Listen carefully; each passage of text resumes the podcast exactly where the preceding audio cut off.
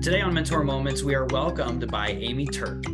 You know, I had this straight line envisioned when I was really young and when I started out. And veering off of that line, I see how every step along the way taught me so much that now really brings value and helps me out. Amy Turk has her own private practice, Amy Turk Counseling LLC. All right, we have another episode here today of Mentor Moments, uh, and we're blessed with Amy Turk as our guest. Amy, how are you? I'm doing awesome. Thanks for having me.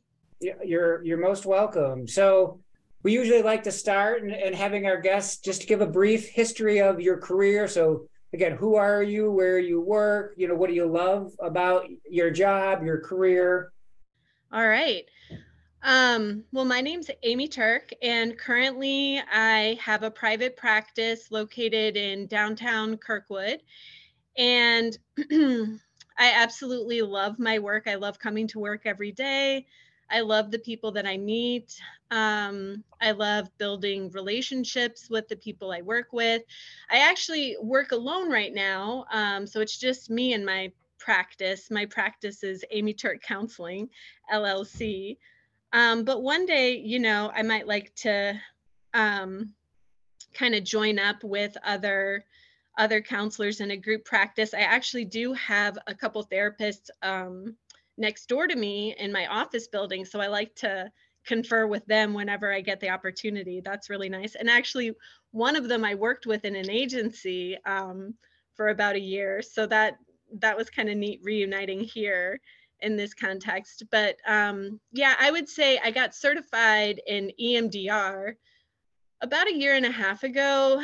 And I think some of my most rewarding work that I've done since being in private practice is the EMDR work. Um, I just find it so gratifying to help people get relief. Um, relatively quickly. Um, I hear people say a lot, like, you know, I've been in therapy for years and I've talked about this so much, and I understand, you know, why it bothers me and why it shouldn't bother me. And um, EMDR can kind of just melt through some of that, you know, the, some of that pesky hanging on, like, I know what's going on, but I don't know why I still just feel this way EMDR can kind of just clear through that in a couple sessions and just seeing people get that relief and be so just so happy about it it really makes it all worth it. It really it just makes my day. For yeah. some of our listeners that may be tuning in for the first time or, or maybe aren't you know have a counseling background can you give a brief what is emdr in your words Oh, yes. So EMDR is eye movement desensitization and reprocessing. And essentially, it harnesses the brain's natural capacity to heal itself, like what happens during REM sleep, the rapid eye movement sleep. So, if you've ever gone to bed really mad or upset and then woken up the next morning and been kind of um, baffled by how what you were so upset about the night before just doesn't even bother you that much now. Um, that's that's the power of that rapid eye movement. And so essentially what what it does is it um, facilitates communication between the right and the left sides of the brain. And the left side of the brain is what we're using in talk therapy. So the left side of the brain is um, involved in um, expressive language but the right side of the brain is connected more to the body where the traumatic input is stored. And so, by facilitating the communication between the right and left side of the brain, you can bring up that stored traumatic information from the body and then process it effectively through talking.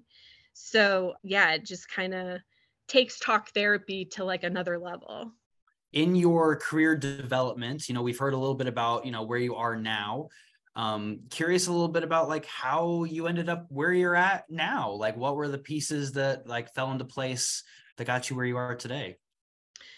Yeah so my journey was a little um i guess it was um it it was maybe not i don't i don't want to put any kind of adjective on it so i'll just i'll just say i was a teacher to start with so i was a teacher for over a decade i taught french and um i was really passionate and still am about french language french culture france the country all of it and i was so excited going into teaching to share my passion with the students and um, over time you know, there was always the 20 to 25% of the kids that were excited to learn French, and that was a joy. But then there were a lot of kids that were like, why do I even have to learn French? Or I don't, I don't want to talk about French. And um, I started realizing that the classroom management piece was about building relationships and having 20 to 25 kids and building relationships with all of them while trying to teach them French when a lot of them weren't interested in it. It was, um, it just got to be kind of frustrating. And um, outside of the classroom, I was coaching, running, and being able to do that through Girls on the Run. And being able to do that, I was um, building more like one-on-one individual relationships, and I I really enjoyed that. And I felt like, okay, this is something that I think I want to do more. I want to have more individual type relationships with the people I'm working with. So then um, that and some other factors kind of led me to come to Maryville and pursue a master's in counseling. And then from there, I worked at the Independence Center for a couple years and did a lot of vocational rehabilitation, which was great because, um, you know, I definitely felt well prepared to do that work coming out of the master's at Maryville. And then from there, um, I, I had always wanted to end up in private practice. So I went to a group practice and worked there for a while. But um, I found that I was uh, doing a lot of the stuff that I would have been if I owned my own private practice, just not getting paid for it and then having to having to give up a lot of the the profits um, to the practice. So that started to financially not make a ton of sense even though it was really the work i wanted to do. I loved being in private practice and and working with uh, clients. Um, so then I, I went back and i worked in um, an agency alsana for eating disorder treatment. And then um, i worked in substance use recovery at sana lake. And then from there i started my own practice in June of this uh, past year, 2022. So I'm coming up on a year in my own practice. Well, you, you kind of mentioned it, or you, you really got to our next question. You, you, you said earlier that your end goal was private practice and you're sort of there. So, you know, tell us a little bit more about, again, where you're at in your career journey and sort of what's next now that you're sort of at a place you're really happy to be at. Yeah. So um, I, I'd always wanted to end up in private practice. And now that I'm here, you know, I'm thinking, okay, so what are my next goals? And I definitely want to carve out a, a real specialty niche for myself. And that definitely is substance use and addiction. Um, so I actually just wrote a book that came out last month called Alcohol Made Me Do It why people act out of character when they drink and how to stop. And in there, I talk about EMDR. Um, trauma is a really common theme for a lot of people who struggle with substance use and addiction. And then I also talk a lot about, you know, the the things we do to manage anxiety. You know, in your kind of standard practice um, talk therapy. So I talk a lot about CBT and a lot about mindfulness and meditation and how those tools can be really helpful to get short term relief and then also long term relief and to create long term change. So, yeah, I think my next big goal is to really um, establish myself as an addiction recovery specialist. Well, where can people get the book, Amy? So it's available on Amazon. And you can send us a link and we'll put it in the description, right? For for people who are listening. So Sure. Yeah, awesome. I can definitely do that. Yeah. So you've already kind of explained like how EMDR and you know this new book have really like impacted your career. And now that you're not, you know, like a year into your practice, has there been anything, any success stories, any um, prior experiences that have made like a big impact on you know that development yeah, you know, I actually in the book talk about some client success stories, and um, EMDR is a big part of a lot of those. Um, specifically, I do have one person that I've been working with who does struggle with addiction, and in EMDR, we often start with um, a negative core belief and then pair that with a memory. And this person's negative core belief was, I'm not good enough. And so we worked on that a lot. And he had um, his goal was to start his own business and he's worked in sales his whole career and he's really good at it and he's made you know a good living at that but it's just really been his dream to have his own his own thing his own business but his negative core belief has been really holding him back thinking like you know if i do this it'll fail um you know really nervous about you know it, it's a it's a huge risk to start a business. And you know if you're kind of held back on some level by thinking like nothing i do is good enough it's going to be incredibly scary to imagine taking that leap. But um, over the course of our work with emdr you know he was able to replace that negative core belief of I am not good enough to I am okay. It will be okay. So not like I am good enough or you know I'm great, but whatever happens will be okay. And so we talked about like hey, what if you what if you follow your dream? What if you start this business and it does fail? What are the good things that could come out of that? And then hey, now you're going to be positioned for you know the next step which will be the dream come true you know? And it was just really um, revolutionary for him to be able to kind of reframe his whole outlook on that. And he ended up he ended up taking the steps and now he's launching his product um, and you know it's just so exciting to be able to be a part of that with someone. I, I wish our listeners right could see your face when you were describing it you just again lit up and and you know, it made me think about i think maybe most counselors sort of like working with somebody you know and they see them enter at point a and exit at point b.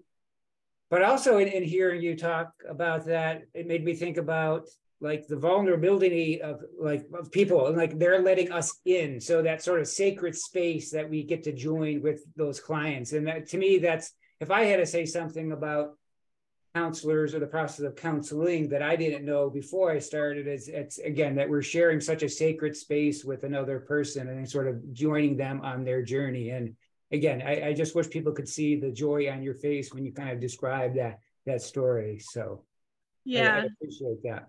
Thinking back to your whole career journey from teaching and try, deciding to go back to school and then sort of the the the steps that got you here with the different uh, employment options like was there something that surprised you along the way that maybe again you were unexpected? Um yeah i mean i guess there's been there's been several but i think now that i look back on it i i think I think I'm kind of um, walking alongside a lot of my clients in my own healing journey as, as I accompany them on theirs. I'm kind of seeing how things fell into place and worked out you know just the way they needed to. And i actually talk about this in the book too. Um, another shout out to to maryville and my time there learning about the theory of vocational of um, career development planned happenstance you know i think starting out at the independence center was the best thing i could have done um, for so many reasons but you know to get to the place where I could start my private practice, I had to get my license. And when I look at what other people go through in their licensure process um, and what how it was so facilitated and helped along by by everyone there um, leadership coworkers. I think you know that's really surprising to me now that like you know i didn't have to pay for a supervisor. I got to do my supervision on the clock and you know all the paperwork um, i was handheld through that. And i guess you know i see other people paying all this money for supervisors and struggling to cobble together their hours. And that that's something now that i, I feel kind of surprised by. It worked out really well and i'm, I'm kind of glad that's how it happened for me. Yeah i mean i appreciate you hearing hearing you say that. I, I guess i hear dr bernalino in the back of my mind when you say that that he like he often talks about you know maybe negotiating things in in your first job you know is it is it is it covered? If not will you pay for it if i have to go outside yeah. for supervision? Um maybe and even just like the culture of the the you know maybe it's not always salary is the most important thing. What's the culture of the agency? And again it sounds like it, you, again you found a very supportive agency and an independent center which again allowed you to be where you are today. So yeah, I'm I'm I'm pleased to hear that. Yeah. Yeah, those were like the exact same things that drove me to Youth in Need. Like like as you were saying, like like licensure and culture and and all those things. Yeah, uh, shout out to Youth in Need, same thing. So you know we're more than our career. Um, you're plenty busy with all these things going on. What are you doing outside of work, outside of that nine to five? So definitely spending a lot of time at volleyball and racquetball practices and tournaments. so I have three kids. I have a kindergartner and then I have a seventh grader and a freshman. And my freshman plays racquetball and my seventh grader plays volleyball, club volleyball. So getting to do a lot of that and seeing them kind of grow in their self-confidence, you know, in their participation in sports and team sports and getting to know other parents and other kids. It's a lot of fun, and I enjoy doing that in my free time. You mentioned running um, a, a little bit ago. Are we still doing any any running nowadays, or? yeah, I love to run. Um, I I don't currently have a gym membership, so sometimes when the weather's cold, I don't get outside um, to do it. But now that the weather's starting to perk up and spring's around the corner, I, I see a lot of running in my future, I think. do you like to trail run I, or just on the street? Where, where do you? Um, I like to run on the street. Um, you know, I'll definitely go for a trail run if I have a trail available and close by, um, or if I can drive out to one and find a chunk of time to dedicate to that. But yeah, I'll just run around the neighborhood, I was trying to give a shameless plug to our season two, first three episodes of Anna Zelinsky, who she's an avid trail runner and she does these ultra, you know, hundred mile runs and and so uh, she's really pushing her limit both physically and mentally when she when she does those runs. So, well, you know, we always like to talk about a professional organization. You know, the podcast here is co-hosted or co-sponsored by the Missouri Rehab Association Eastern Chapter.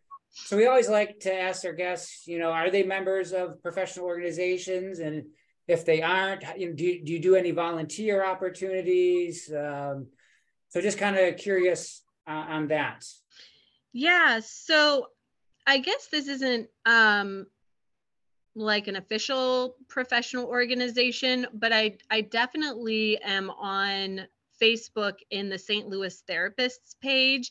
And that's really proved very beneficial for anything from referrals or questions about like insurance, or, you know, if you have any kind of an issue, ethical issue, um, payment issue. I mean, the gamut. You can go there and ask for, you know, has anybody been through this or how have other people handled this? And that's been incredibly helpful to me as I've been starting out in private practice. I do, um, since I did the certification with um, EMDRIA for EMDR, I I did I in order to get my certification I had to pay some membership dues and I do get um, newsletters and there'll also be videos and webinars and things like that um, to take your understanding further or to you know kind of brush up on things. So i've taken advantage of that a couple times because i do use emdr quite a lot in my practice.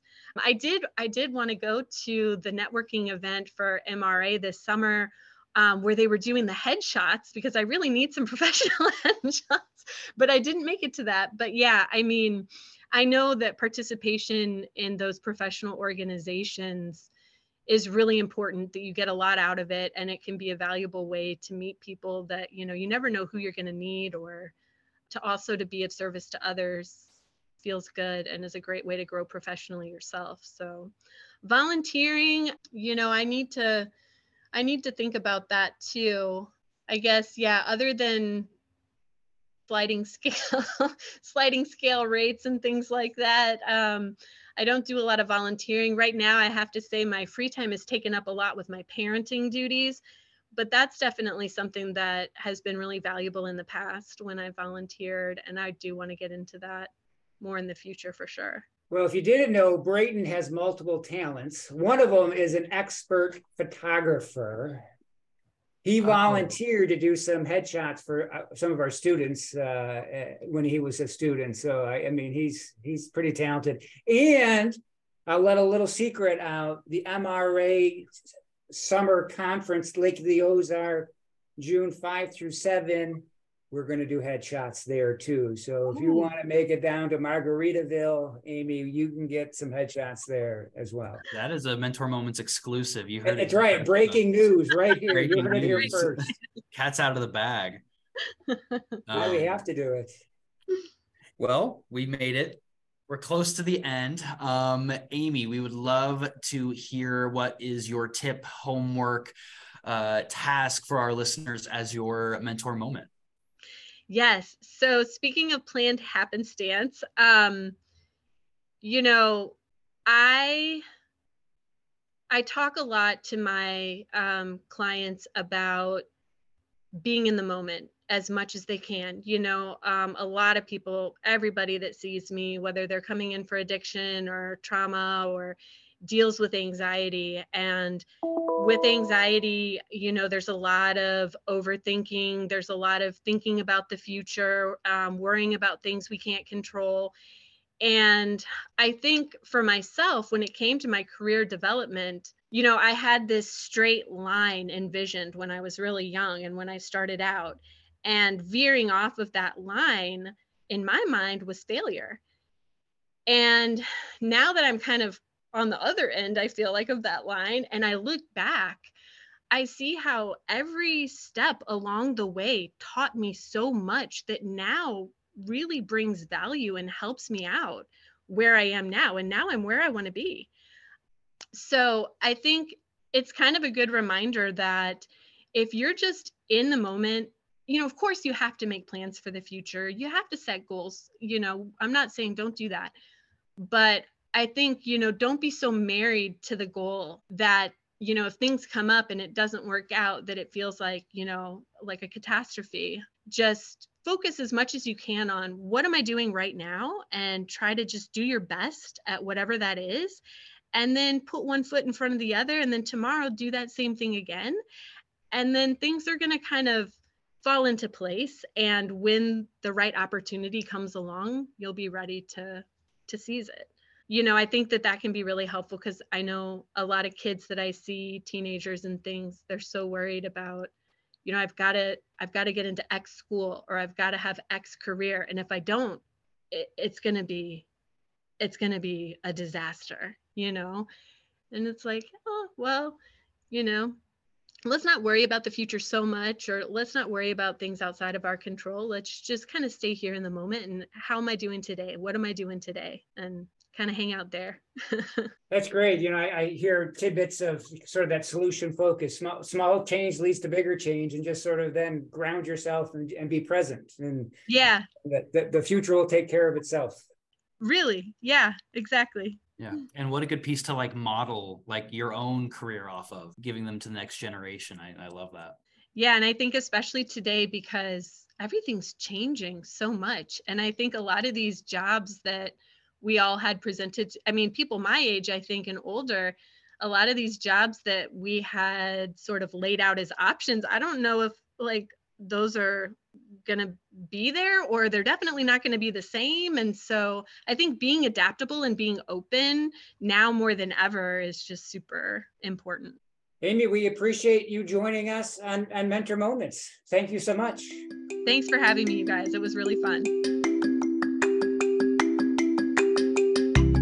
want to thank you guys again for listening to another episode of Mentor Moments. And we want to take this time to listen to you guys, our audience. If there's anybody specific or anyone in a general field of study that you would love for us to interview, feel free to give us an email. We'll put our contact information in the description of this episode.